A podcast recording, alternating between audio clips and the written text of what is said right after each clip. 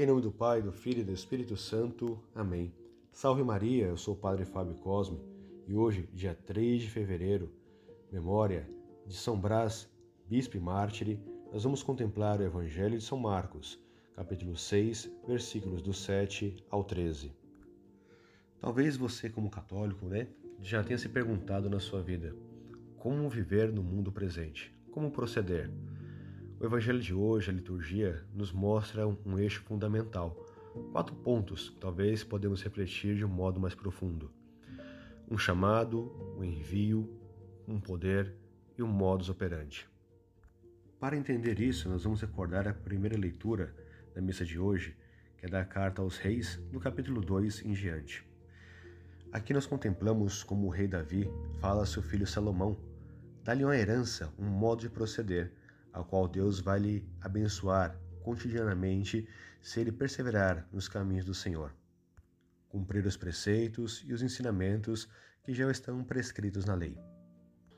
Nós vemos no versículo 4 da primeira leitura que Deus é fiel à sua aliança e à sua promessa se seus filhos corresponderem a esse chamado que ele lhes dá, observando os seus mandamentos. Já no Evangelho de hoje, nós vemos o Senhor como chama os apóstolos como dá poder a eles, como os envia e lhe dá o modo de proceder no dia a dia. Aqui vai entrar para nós, de modo especial na nossa vida, compreender que também fomos chamados por Cristo. O Senhor nos chama de um modo particular e quer uma resposta particular, porque o chamado é individual, mas a missão da igreja e a convivência com os demais é justamente comunitária, podemos dizer. O Senhor dá poder aos seus apóstolos de expulsarem espíritos impuros. Sabe que é necessário recordar que Nosso Senhor também deixa bem claro que certos tipos de demônios só vão embora depois de muita oração e penitência. Portanto, é necessário justamente jejuar, fazer penitências, mortificações, para alcançar a graça de Deus e poder vencer os espíritos malignos que nos rodeiam e que nos tentam. O Senhor envia, nós também somos enviados enviados a evangelizar as pessoas que convivem conosco, aqueles que estão ao nosso redor. Talvez realmente seja mais difícil de falar de Deus para eles. Talvez você tenha tido a experiência de ter tentado evangelizar uma pessoa, alguém que você ama, que você gosta, e ela simplesmente não corresponder. Talvez nem dê valor às coisas que você fala ou às coisas que você faz. Mas isso não deve te justamente te motivar ou te desanimar a abandonar as coisas justamente de Deus. Pelo contrário, deve ser firme. Nosso Senhor exige dos seus apóstolos uma resignação, né, a disposição de justamente confiar nele. Essa confiança nós vemos quando o Senhor fala que não é para levar nem duas túnicas, nem sacola, nem dinheiro, é para simplesmente confiar na providência. E a gente sabe, estamos assim, estamos nas mãos de Deus e temos que confiar em Deus, ter um santo abandono de que tudo está nas mãos do Senhor. Quem nos chama é Cristo. Sem justamente merecermos, o Senhor nos cria, nos ama e nos dá um poder na vida de sermos filhos dele e de agir como filhos.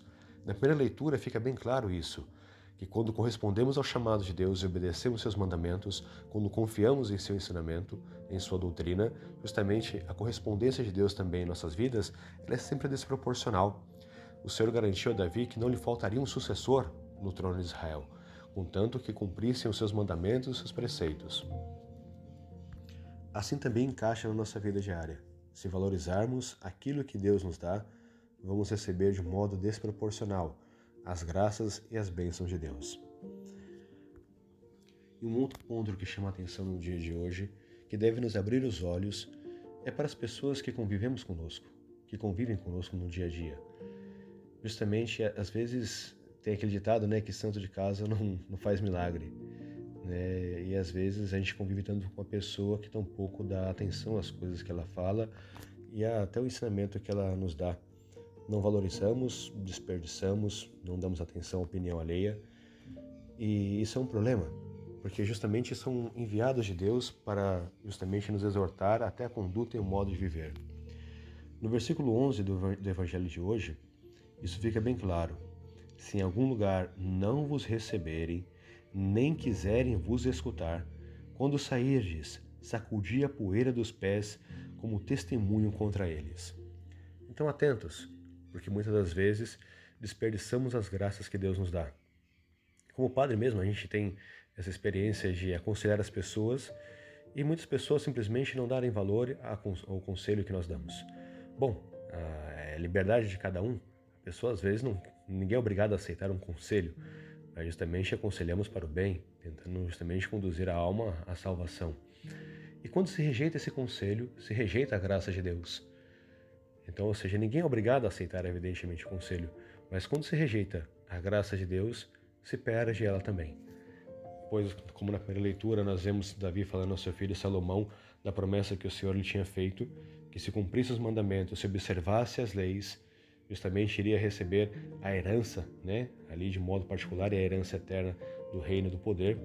Nós vemos também que aqueles que são fiéis, na vida religiosa compreendemos assim, aqueles que estão dispostos a obedecer, né, justamente que estão fiéis aos conselhos, né, tanto dos seus superiores, daqueles que o conduzem na vida espiritual, né, e assim por diante, vão receber de Deus sempre de um modo desproporcional, porque é justamente Deus que fala conosco através daquele que nos envia, assim como no evangelho de hoje. Eram enviados, mas o Senhor deixou bem claro: se não quiserem vos receber, quando sair, sacudir a poeira do pé contra ele.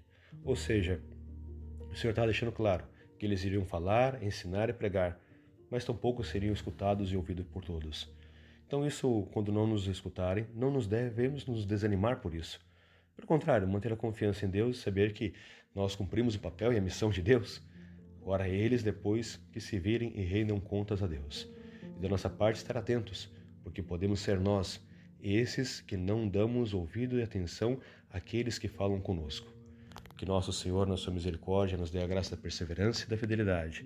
Que o Espírito Santo nos conduza hoje e sempre e que São Brás, bispo e mártire, possa interceder por todos nós. Recordando que ele, quando foi martirizado, teve a garganta cortada. E justamente é padroeiro hoje que qual recebemos a bênção, justamente na garganta. Isso nos alenta também que, do mesmo modo que sofremos e padecemos, depois seremos testemunhos e meios de graça e de bênção para muitas pessoas. Louvado seja nosso Senhor Jesus Cristo, para sempre seja louvado.